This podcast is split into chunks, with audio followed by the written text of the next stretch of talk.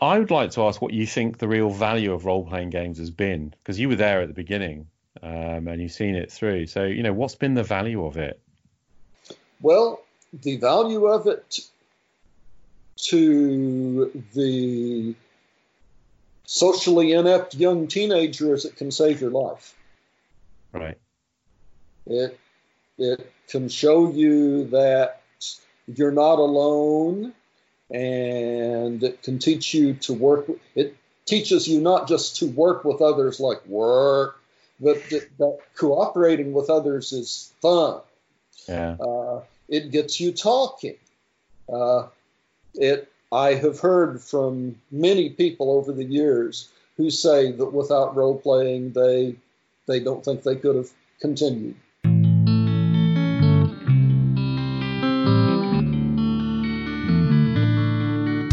say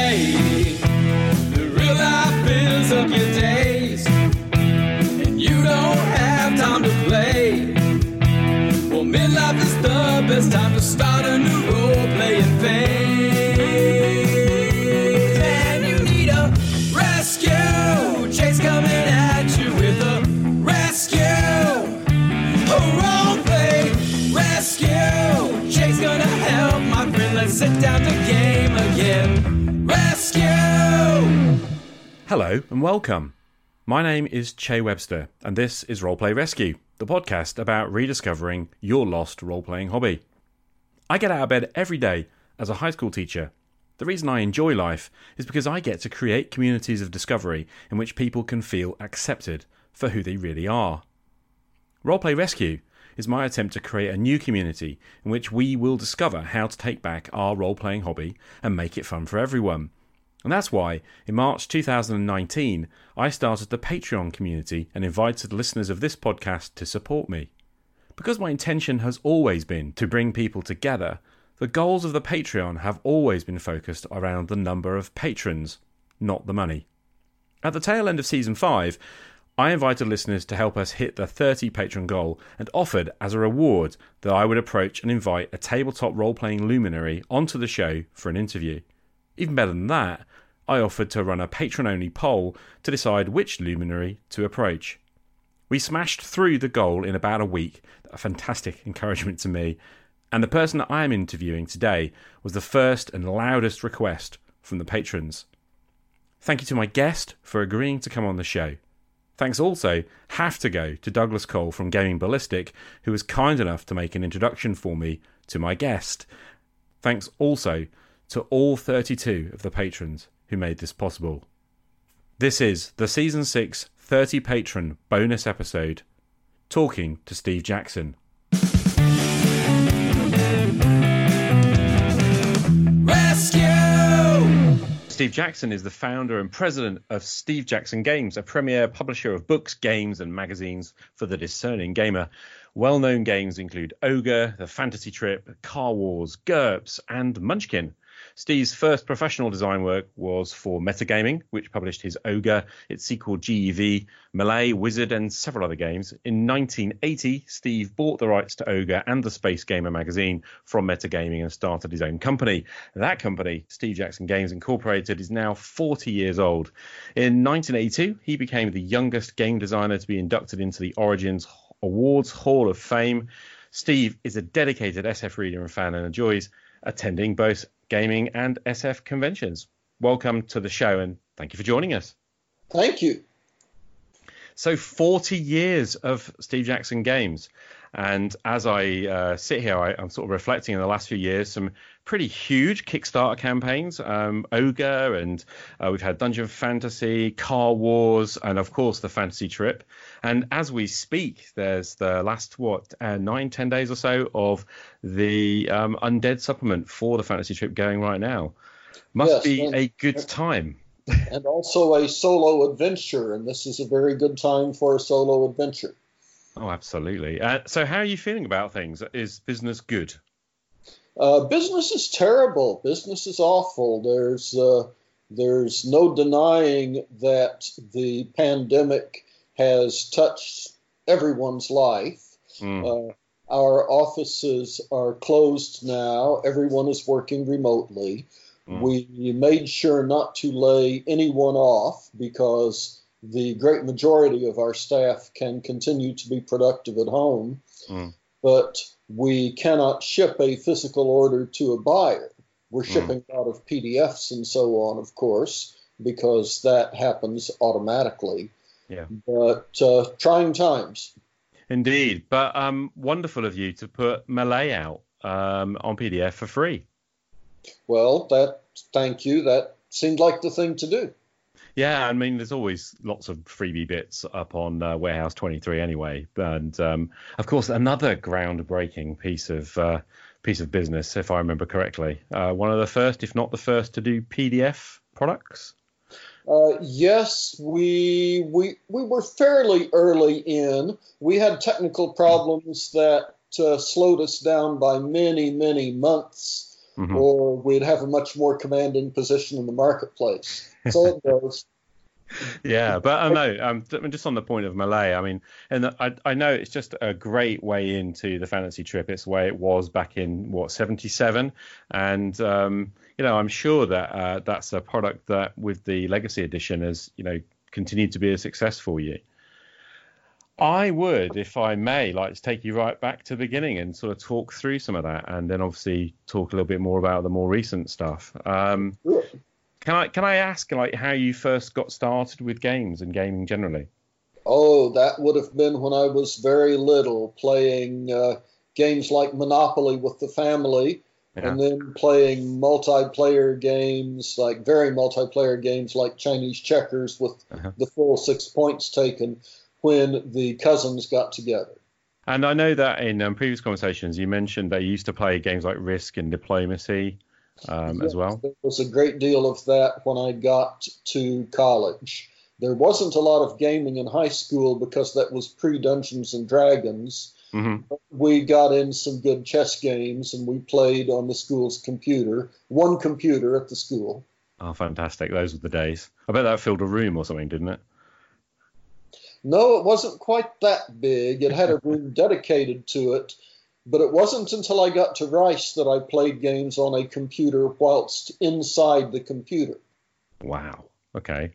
I can't even begin to imagine. I mean, my first experience with computers was my dad building a Tangerine in about, I know, must be in a mm, late 70s, I would as well, um, something like that. You know, the um, really early kind of do-it-yourself kits. But um, Right. Uh, this was at Rice University. They had a very cutting edge experimental computer going on there, Mm. and it was so big that it filled up it filled up the whole room, all the walls of the room, Mm. and the operator station was right inside that room.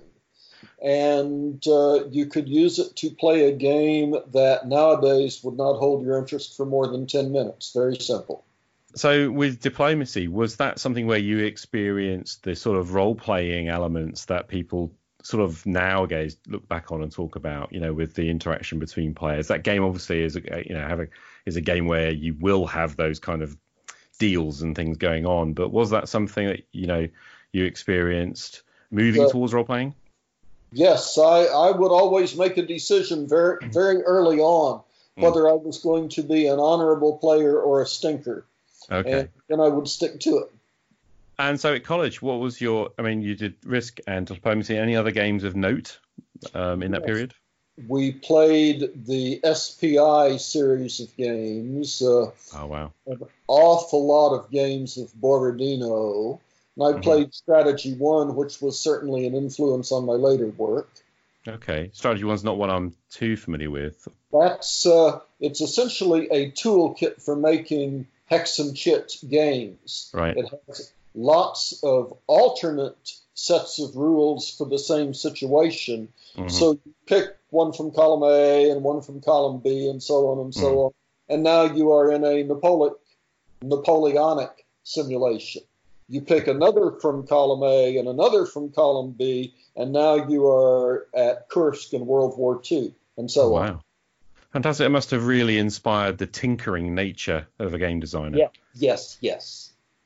Dunnigan and Simonsen uh, have a lot of my gratitude for their early work. Yeah, that that customization was that something that sort of you carried on when you started. I mean, obviously with GURPS, for example, as a later role playing game, that's you know entirely designed to be customizable by the uh, the GM. Is that Yes. sort of where that comes from? I think so. Yeah. Okay. Interesting. So, um, uh, moving forward a little bit, you worked in 76, 77 on Monsters, Monsters with Ken St. Andre. Uh, Yes. your first paid job with metagaming was that? My first paid job. It was wonderful. I can imagine. Um, and then in 77, you wrote Ogre. Yes. Uh, what was the inspiration for that game? That was inspired by the Keith Laumer Bolo series, hmm which is uh, ser- stories about very, very big tanks indeed, uh, uh, much bigger than ogres, in fact. Uh, Yeah. The uh, the original plan was to do a licensed game, but that didn't work out. The license was too expensive for a little company like Metagaming. Right. So management came back to me and said, Steve, is there enough in that game that you can change it and still have something publishable? And I said, yes, yes, thank you, because I was finding it very hard to write a game that was both fun and true to the Bolo stories. They are wonderful stories, but uh, you may remember the Straczynski quote about how the Star Fury fighters in Bab Five move at the speed of plot. Yeah. They always get just they they go just as fast as they need to for that story. Well, many of the abilities of the super tanks in the Bolo stories uh, were written to go with that story, Hmm. and finding something consistent was challenging me. So I was just as glad to start over and give all all thanks and respect to Bolo for going first, but then go my own way with the ogre story. Yeah. And of course, you followed that up with GEV, and that's the game I remember most. I remember playing Ogre and GEV with my dad. Um, I must have been, you know, probably about eight or nine. It's a little bit after its release, obviously, over in the UK. But um, remember those games very, um, very clearly, you know, and, and being obsessed with it. I actually, I think I stole my dad's copy of GEV. Um, oh, never yeah. Mind. have to buy him another one. Yeah, but I mean, uh, so taking it from Ogre into GEV, um, that obviously you know, moves away from the Bolo concept, and so that was must have been the development of your own uh, sort of IP. Yes. Yeah, okay. Um, and I think in an earlier conversation we had, you mentioned that you sort of view Ogre as a as a role playing game. Do you mind Yes. explaining that? It can very much be a role playing game. If you if you take the side of the ogre, then you are this gigantic drone killing machine. Yeah, You have no consciousness, you have no intelligence, you just have great competence at destroying. Mhm. And it's all right if you destroy because that's what you were made for. right. Um, then, on the other hand, if you play the defender side, you I mean every every unit is alive, every unit is manned, and the only way you will win this battle, and you can win, but is by constant sacrifice. Yeah. Yeah, I remember it being quite tough to make those decisions playing the sort of humans, you know, and uh, the, a lot of throwing people in at the right time, really. Yes. Yeah, yeah, very, very challenging. Um, Yes. and obviously, that's now become an absolute classic. I mean, it's about five, six years ago the the reissue of that. That's Huge right. success, you know. the big uh, the big Kickstarter campaign. It Yeah. came close to a million dollars, and if we had kept setting stretch goals, we certainly would have exceeded a million dollars. But we looked at the situation and realized that we were already overcommitted, Mm. and it would not be fair to the backers to continue to think of other things to do.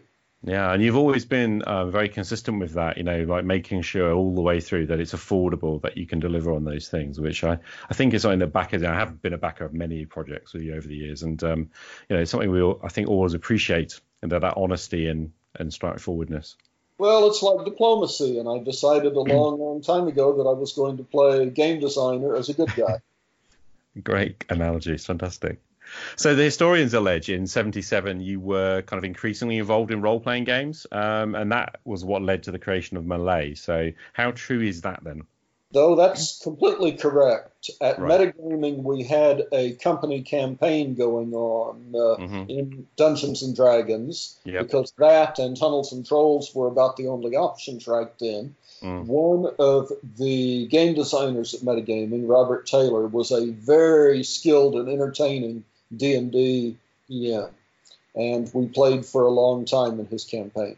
So I was not happy with the way combat worked in D&D, Right. and I set out to create a combat system that was more like what I was familiar with was he- with hex and chits, Mm. where the facing of the heroes actually made a difference. And if you weren't careful, the orcs would get behind you, and so on and so on. Yeah, Melee is very much a game of maneuver, isn't it? And um, Yeah. you know, I think that's one of the things. It's a very simple set of rules in some ways, but actually incredibly difficult to master. So, what was it that you really didn't like about the D and D kind of combat approach? Was it just to stand there and hit? Yes, it was stand there and hit, and I mean, once once you're in a room, everyone just says what they're doing. Mm. There's never a question of, well, can the archer actually see that orc, or Mm. if there are 20 orcs in the room, why don't any of them get behind you and get a bonus? Yeah. And uh, how is the thief getting backstab bonuses? Uh, D&D was too, uh, what's the word I'm looking for? Too stylized for my taste. Right. Yeah, I, I always talk about it being a high level of abstraction, and um, Abstract is a very good word too.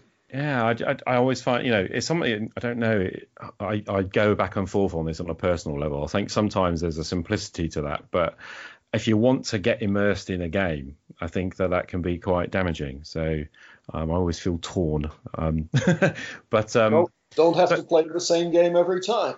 No, so it was built as really as a sort of uh, alternative combat system for Dungeons and Dragons. That was the sort of That's initial. right. D- Yeah, I guess you had to pitch that one to metagaming. Yes, but they were enthusiastic. And and I mean, I've always assumed that the, the sort of move, you know, melee was the first step towards what became the fantasy trip.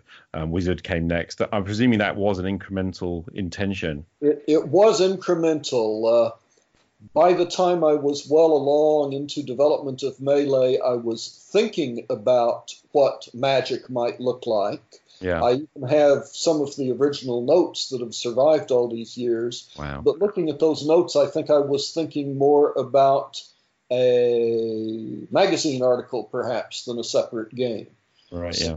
Along the line, it turned into a separate game, and from then it was an extremely long step, actually, to, uh, to a complete role playing system. So, what do you think was um, different? You know, what was innovative, innovative about uh, the the melee game? Uh, spending points to create your character rather than rolling him up on the dice. Yeah, I, I, I guess that really does precede pretty much anyone else. Um, I'm thinking that the next nearest is probably Champions, and that's the early 80s, isn't it? Right. That and the use of hex and chit to represent individual characters. So was a miniature something you used in your games of Dungeons and Dragons with your friends at Metagaming? Yes, I still have some very crude uh, paintings, or some very crude painted miniatures that I used back in the day that I recently cleaned up. And uh, the only ones that I can recognize now are uh, Emilio Gloriosus, which would ha- Howard Thompson's character, and the the troll, and my very first character Ragnar, who Okay. made it to fourth level and died heroically, but uh, he had a good death. As all good heroes do. Um, so when you were using miniatures, I mean, you, you know, it sounds like it was more of a sort of representational thing rather than a proper positional game at that time, and, Yes, and you wanted to do Here's- more with that. Yeah. here's my little guy. Here's what Okay. he looks like. Yeah, yeah. Um, so one of the things I always I've always really enjoyed about Melee, um, and I have to admit I'm a relative newcomer to it because I got involved through the Legacy Edition. But actually, the thing I really was really impressed by was the the fact that weapons can be dropped and thrown and then recovered later, and all that kind of detail. Uh, why did you go down that route? It never occurred to me not to. Right. So you're just looking for that sort of sense of verisimilitude, you know, the, the sort Yes. of fantasy realism. Okay. Yes. Um, and obviously the game came with sort of monster, you know, a few monsters and bits and pieces as well. So Yes. gave people those choices. All right. So what was the journey through Wizard towards the um, Into the Labyrinth book? Then? Well, Wizards came out and sold very well indeed. hmm and uh, Metagaming wanted me to do a whole role playing game. In the process of that, uh, I came to my parting of the ways with Metagaming because I, wor- I worked too slowly, and uh, they they wanted. In, in in retrospect, I completely sympathize. I, Yeah. I I I still take my side, but I understand. I understand very well their side. They wanted it a set this year and not next year. But I thought that some corners were cut in production that shouldn't have been. And Right. part of the reason for doing the Legacy Edition was to say, fine, we will not only not cut those corners, we will find new corners and go around them as well. okay. Uh, obviously, the the the Labyrinth makes it the full role playing experience. Um, that that has been so well received over the years, but obviously went out of print for well thirty odd years or so. Was that? I mean, looking back on it, I know that there are a few things that with the Legacy Edition you tweaked. What sort of stuff stood out to you over those years as needing a fix? The most important fix had to do with character advancement. All right. it proved that if a group played the same characters for literally years and years and years, Mm. advancement got a little bit out of control, and Mhm. high level characters began to be not only super powerful but but very similar because they would eventually exhaust the possibilities of uh, advancement. Mm. Uh, they would all have impossible IQ, impossible DX, impossible strength, and they would know all the abilities. so that's something that you addressed um, in the recent reissue. Yes. Okay, I was always curious about the magic system, if I may, um, because that's that's that thing where you know you have the spells that are, are leveled by IQ, so you have to have a minimum IQ to learn that spell, and then Yeah. obviously your IQ also defines how many spells you can have. Yes. Um, how did you come up with that? I don't recall. Um, I needed a way to organize spells, hmm and D and D organizes spells by level, which is very administratively convenient. Yeah, but doesn't make a whole lot of sense in the real world, Uh-huh. uh, as if there were a real world where they were matched. But, uh, but, but perhaps, perhaps my my feeling is clear, even if my words are muddled. And I wanted an administrative convenience with which to organize spells, and settled on IQ, but I don't remember the thought process. Yeah, okay. Um, I always got the sense that the the spell progression, I mean, through the fantasy trip, and also looking through into GURPS as well. You know, that's a lot more. I, I always felt a little bit more considered than Dungeons and Dragons. I get the feeling that D and D they they kind of like you know invented things on the fly. It, Well, you it- definitely you definitely have that. It, it was the first. We have to forgive them for making things up on the fly. Yeah, it's not a complaint. I'm just saying, you know, I, I liked the way there was a sort of sense of progression with what you were doing. Um, yeah, I guess I guess that again that was a fair innovation at the time. Yes. Yeah. Okay. You said you kind of came to a sort of a meeting, a, sorry, a parting of the ways with metagaming. So, what led you to set up SJ Games in sort of? 80 Well, um, I purchased the Space Gamer magazine and ran it because I, I've always been interested in journalism, Mhm. and game journalism is is fun if you're a gamer. So, Metagaming did not want to own the Space Gamer anymore because it didn't make very much money, but I thought it would be a great deal of fun. Yeah. And so I did what my journalism school professors had taught me not to do, and I bought myself a job.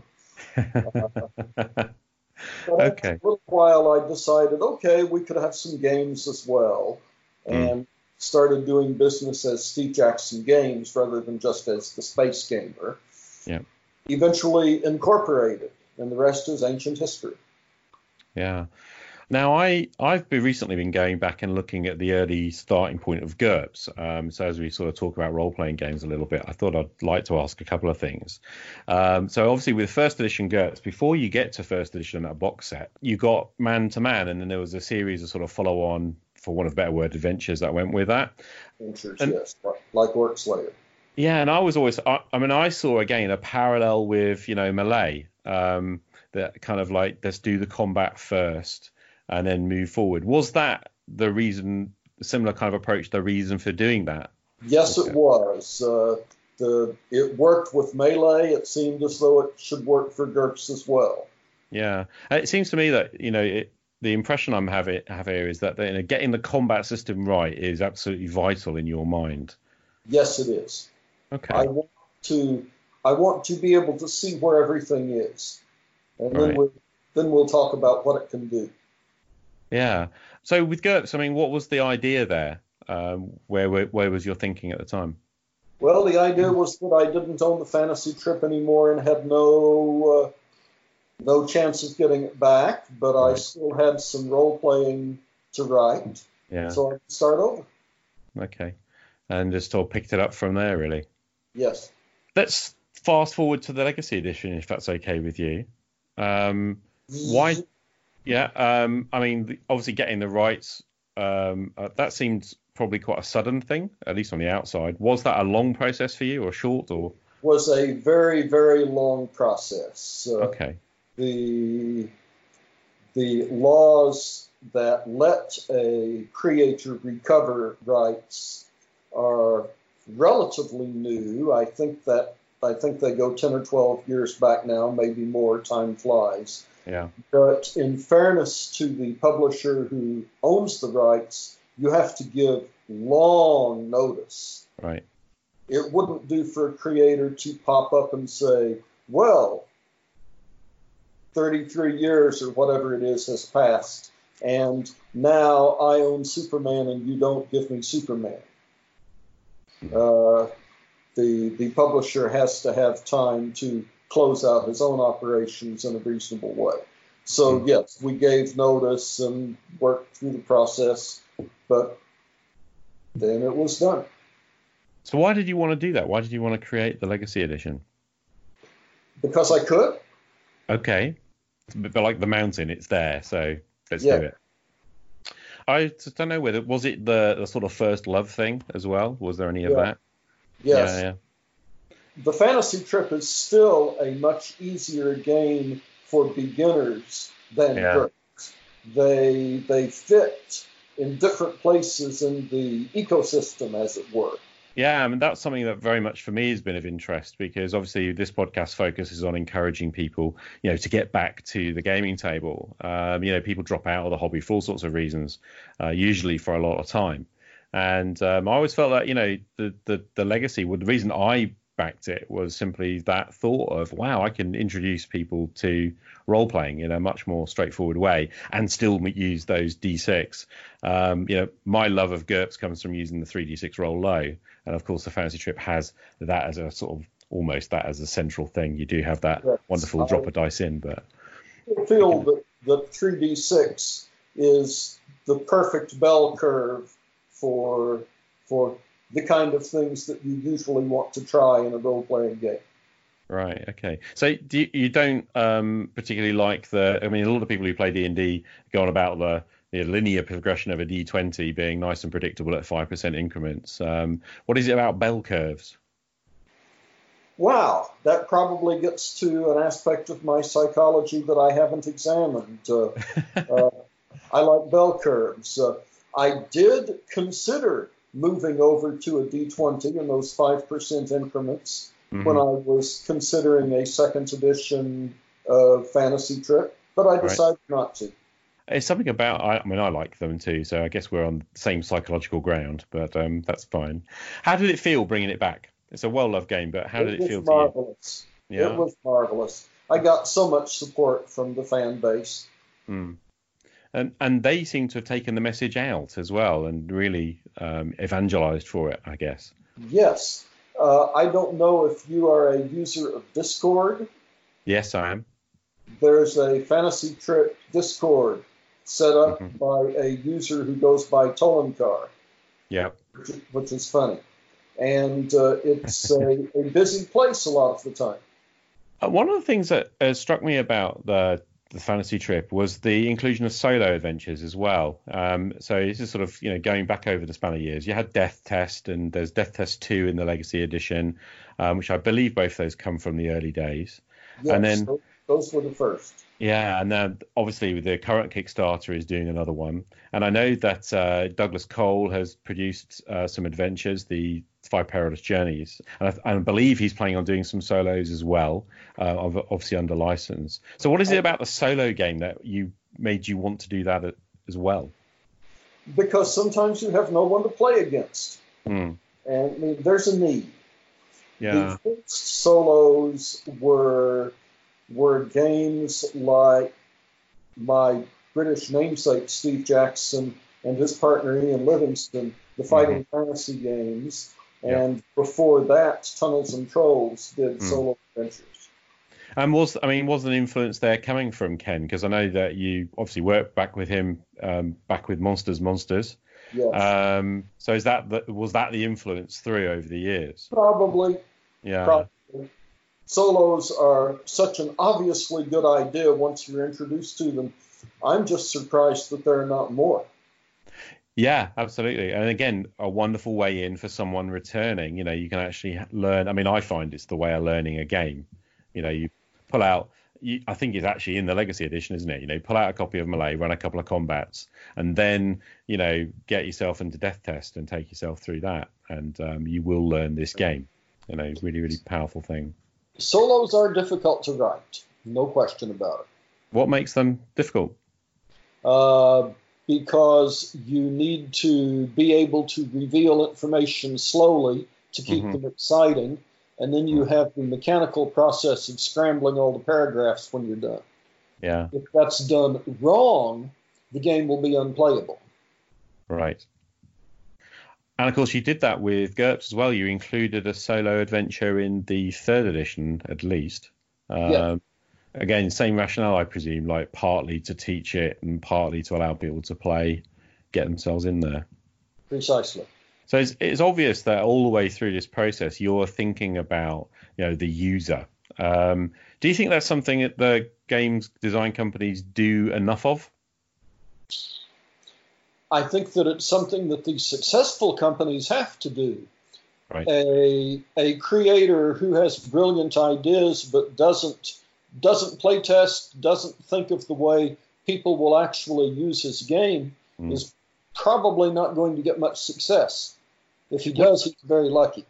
Yeah, yeah. What do you make of all the sort of do-it-yourself scene um, these days? There's an awful lot, isn't there? You know, DriveThruRPG filled with you know people doing their own stuff. Uh, what do you make of all of that? Good thing. Yes, it it expands the hobby. It lets you have the fun. I mean, since I make prototypes for my own games, I've always had the fun of of cutting the paper and gluing the glue and so on and so on. And I totally understand if other people want to do it. You feel the re-release has been well received? Yes. What were the clues there then? I mean, were you surprised? Um, I wasn't terribly surprised because I knew it was good. Mm. but I was I was a little surprised, uh, and I was very gratified. Yeah, and um, obviously it's it's continued to have the drip through of, of further products as the adventures and the undead now. One uh, one thing that has happened that has pleased me very greatly is that we're seeing some new authors. It's it it's neat that so many of the old authors are still working and still want to do stuff for the fantasy trip but new people are also appearing. Some great talents. Yeah, it's good. It's encouraging, isn't it, to sort of see the game move forward as well. Yes. Um, okay, I, I want to ask the ten million dollar question that listeners will probably want me to ask, which is, do you still play role playing games? Not as much as I would like. Okay. Um, when I'm developing something, I play for playtest reasons, hmm but that's never in the context of a whole campaign. And when I'm at a convention, I will do a pickup game of just about anything I'm asked to, but I don't participate in an ongoing campaign. Right. Okay. And why do you do convention stuff? Uh, is that purely promotional, or do you love it really? because I, I like to. Uh, Yeah. Always get promotional value out of it. They pay for themselves promotionally. But if I didn't like them, I wouldn't go. I Yeah. know people who force themselves to go to conventions, Mm. and I always say, stay at home and write, or stay at home and sleep. Send somebody who will enjoy it. Yeah, absolutely. It's a very, uh, very sort of specific experience, isn't it? Um, Yes. Previous, previous uh, incarnation of me, long before I was a school teacher, I worked for Games Workshop, uh, you know, tabletop miniatures uh, company, and used to run their Games Day show over in the UK. Oh yeah. Um, I made Um, it to a games day once. I had a good time. Yeah, good, good shows, but I can remember them being incredibly intense. And um, my experience of going to Origins back in uh, last time I was there about 2004, I think. Um, but uh, you know, again, very intense sort of shows, and I'm, I'm with you on the you have to want to go, right? um, but the, your games have always been represented at those kind of big those big shows. You know, I remember. You know, getting a game of GURPS. I remember getting a game of um, games like Ogre and things like that at various shows I've been to in the past. So it's interesting that there's an immense longevity to the the games that you have created. Why do you why do you think that is? Well, modesty aside, some of it is because those are good. Yeah. I've designed a lot of games that people don't talk about anymore. Some of it is because I'm still around personally to push them and support them. And of course, Steve Jackson Games does an immense array of games. You know, the the I guess the flagship is probably Munchkin, a very innovative thing in itself. And uh, I think of games like Illuminati, and then down through into sort of Car Wars and and Ogre and things like that, and then through into the role playing scene. Is that about sort of having a breadth in your business so that you can appeal, you know, very broadly, or is that because you just love games generally? Got it in one. Right. Uh, when I see a new style of game, I want to know if that's something I can do. And the Right. best way to find out is to try and see. yeah. And if it's good, then I have something publishable. How do you feel role playing fits into the the sort of catalog going forward for you? Oh, it'll it'll definitely be there. Hmm. You've always um, sort of maintained that support for the like GURPS and now obviously for the fantasy trip through the years and through, um, as I can imagine, quite difficult times as well. Just kind of that sense of you have a commitment to your product that um, is a little bit more than, you know, purely business. Is that an, im- a wrong impression? It's my life. Yeah. Thank you. Uh, just it's just nice to sort of I don't know understand the rationale and understand the thinking. You know, it's an important thing. Um, I'm talking. You know, I'm. You know, the listeners here. Um, I've got a lot of gamers. You know, very committed role players who are involved in the community. But there's a lot of people who will be listening. You know, I'm hoping anyway. Fingers crossed. They're those ex gamers. They hover on the edge of getting back to the gaming table. I know that one size doesn't fit all, but have you got any kind of general advice for someone who's thinking about, you know, stepping back into the scene? Where would you start? Well, it would depend on whether I could make contact with any of my gaming friends from the old days, and I'd, Mhm. I'd certainly wonder what they were doing now. Yeah. If that wasn't possible, I would uh, start hanging around my friendly local game store. Those Not- that exist over there in the States. Not right now in the uh, plague ridden year of our Lord 2020, but, but game shops and uh, over there, I think more than here, gaming clubs Yeah. are are the best way. It is a social activity, and if you Mm. have if you've backed away and you're trying to get back, start by socializing.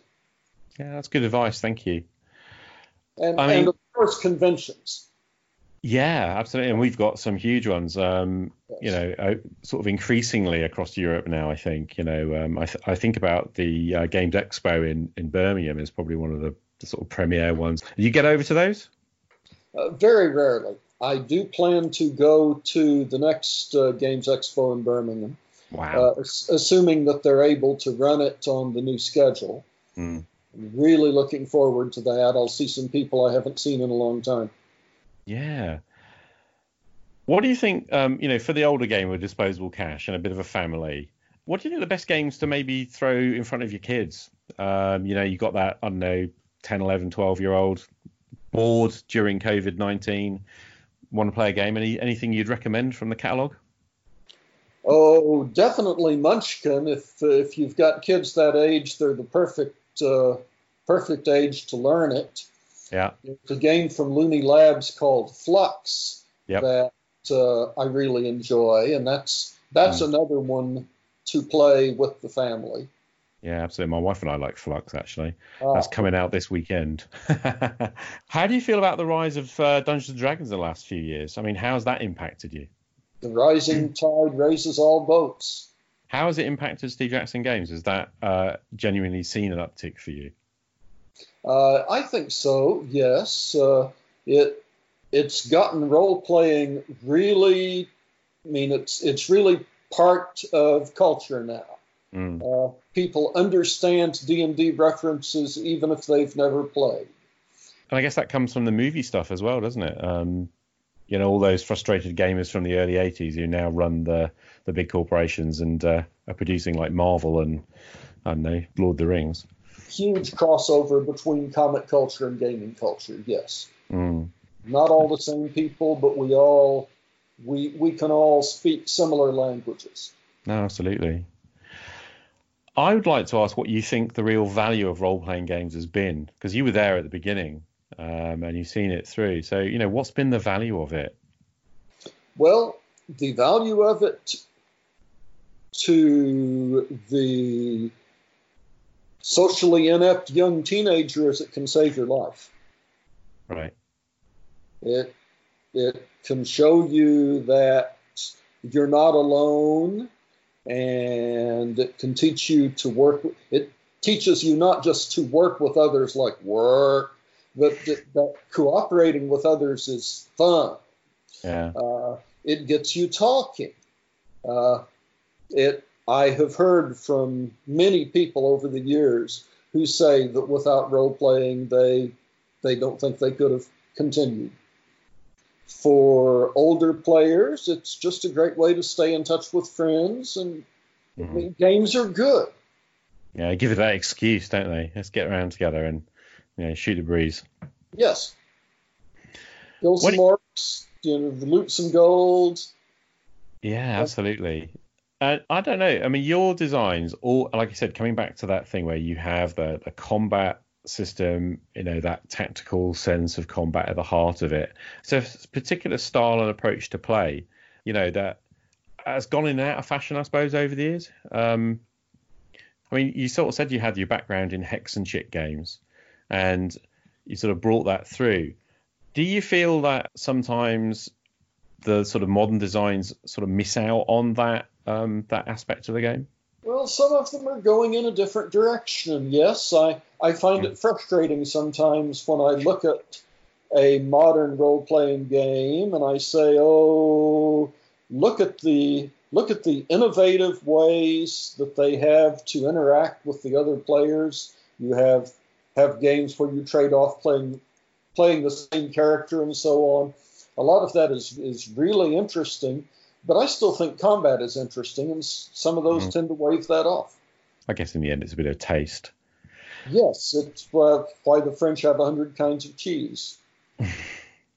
I wanted to ask about Cidri, um, which is the campaign world for the fantasy trip.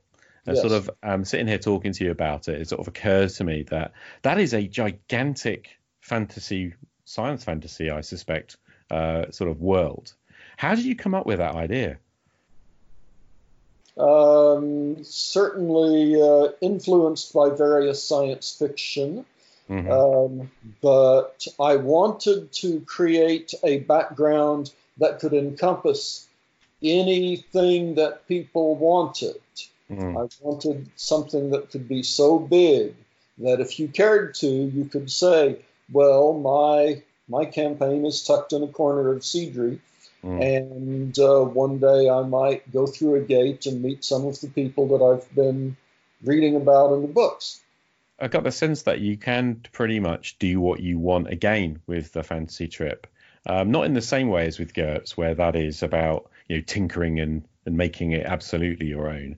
But it seems an inclusive setting. Was that always the intention? It, it's intended to be inclusive, yes. It it wants it wants, you know, as though a a system could want something. I Right. wanted when I created the system something that a lot of people could play in, something that would be friendly to beginners but not boring to experienced players. Brilliant. I really, really am grateful for the conversation that we've had today. Thank you so much for taking the time to do that. Well, it was a good talk. Thank you for asking me. No, it, it, it's great, and um, obviously this came about because I have um, a bunch of patrons who, who, when I asked them, you know, we got to a goal. You were who they asked for. Um, I think that um, there's something about Steve Jackson games that I kind of wanted to say thank you for, really, uh, for my life. You know, I've been through. Uh, so really getting into gaming around about 79 80 um, in terms of what you do i was wargaming with my dad from about age six um, you know, playing those SPI games, playing the Avalon Hill games, you know. Um, but I remember discovering Ogre G.E.V. and then moving on through, you know, Car Wars and so on through into GURPS and, and out the other side. And um, I guess I maybe I, I hope I maybe speak for many listeners here, just, you know, feel a great appreciation for the designs that you've done and all of that work. And it just want to have that opportunity to say thank you, you know, so thank you. You're welcome, and thank you for making it possible for me to live the dream. Yeah, play play games, write games, and sell them. That was what you wanted to do. Yep. Anything that you would um, like to add or or or say or sort of share in terms of your own sort of where you're at right now? Uh, well, there's more fantasy trip coming, and if in your campaign you come across something, you find you've created something interesting, remember we are open to new writers. Right. So you can uh, you can get in on the fun.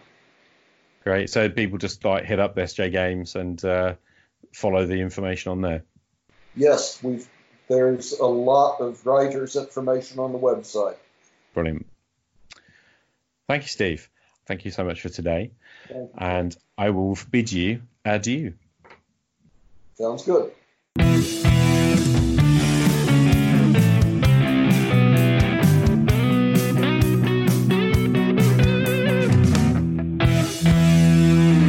And that's it.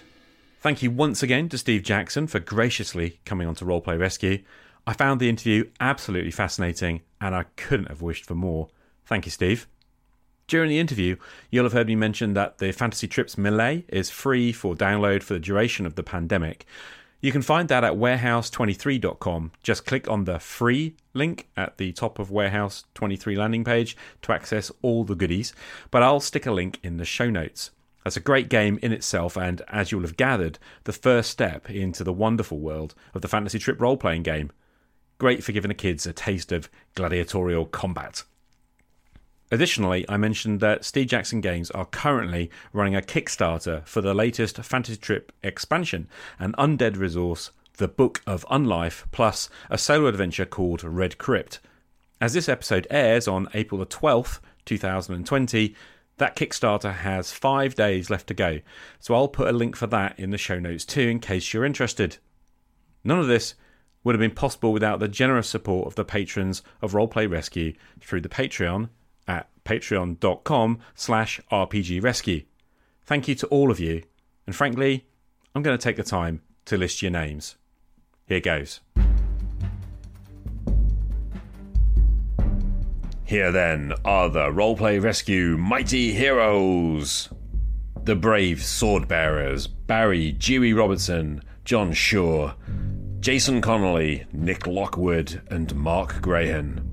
The brave shield bearers Christopher Marvin, Mike Bowers, Tim Baker, Old Scouser Roleplaying, Pure Mongrel, Aaron Barkley, Tim Shorts, and Frank L. Turfler Jr. And the proud torchbearers Bob Pianka, Glenn Robertson, William Ayers, Zachary Beer, Armchair Pimp, Shane Denota Hoffman, Goblin's Henchman, Andrew Sutton, Yuho Rutila, The Armchair Adventurers, Brian Miller, Reese Laundry, Spencer, aka Free Thrall, Hobbs and Friends, Darren Green, Edwin King, Peter Skanes, Christian Richards, and Vance Atkins. Thank you, all of you. Game on. I hope you enjoyed this special bonus episode of Roleplay Rescue. Thanks for listening, and I hope you'll join me on the journey as we blaze into Season 6. If you're a new listener, consider delving into the back catalogue and seeing what you make of past episodes. Season 1 was a long time ago now, but there are still some diamonds hidden away in there. And even if just listening to like minded folks witter on about role playing games sounds appealing, come and join the community. On that note, I'm going to sign off. Don't forget, because we are an Anchor podcast, you can drop me a voice message if you have any comments or questions, and the links are all in the show notes. Your contributions really do make this a better podcast, and if you've enjoyed listening to Steve, please consider sharing the episode on social media. I'm Che Webster. This is Roleplay Rescue. I'll see you again on the flip side. Game on.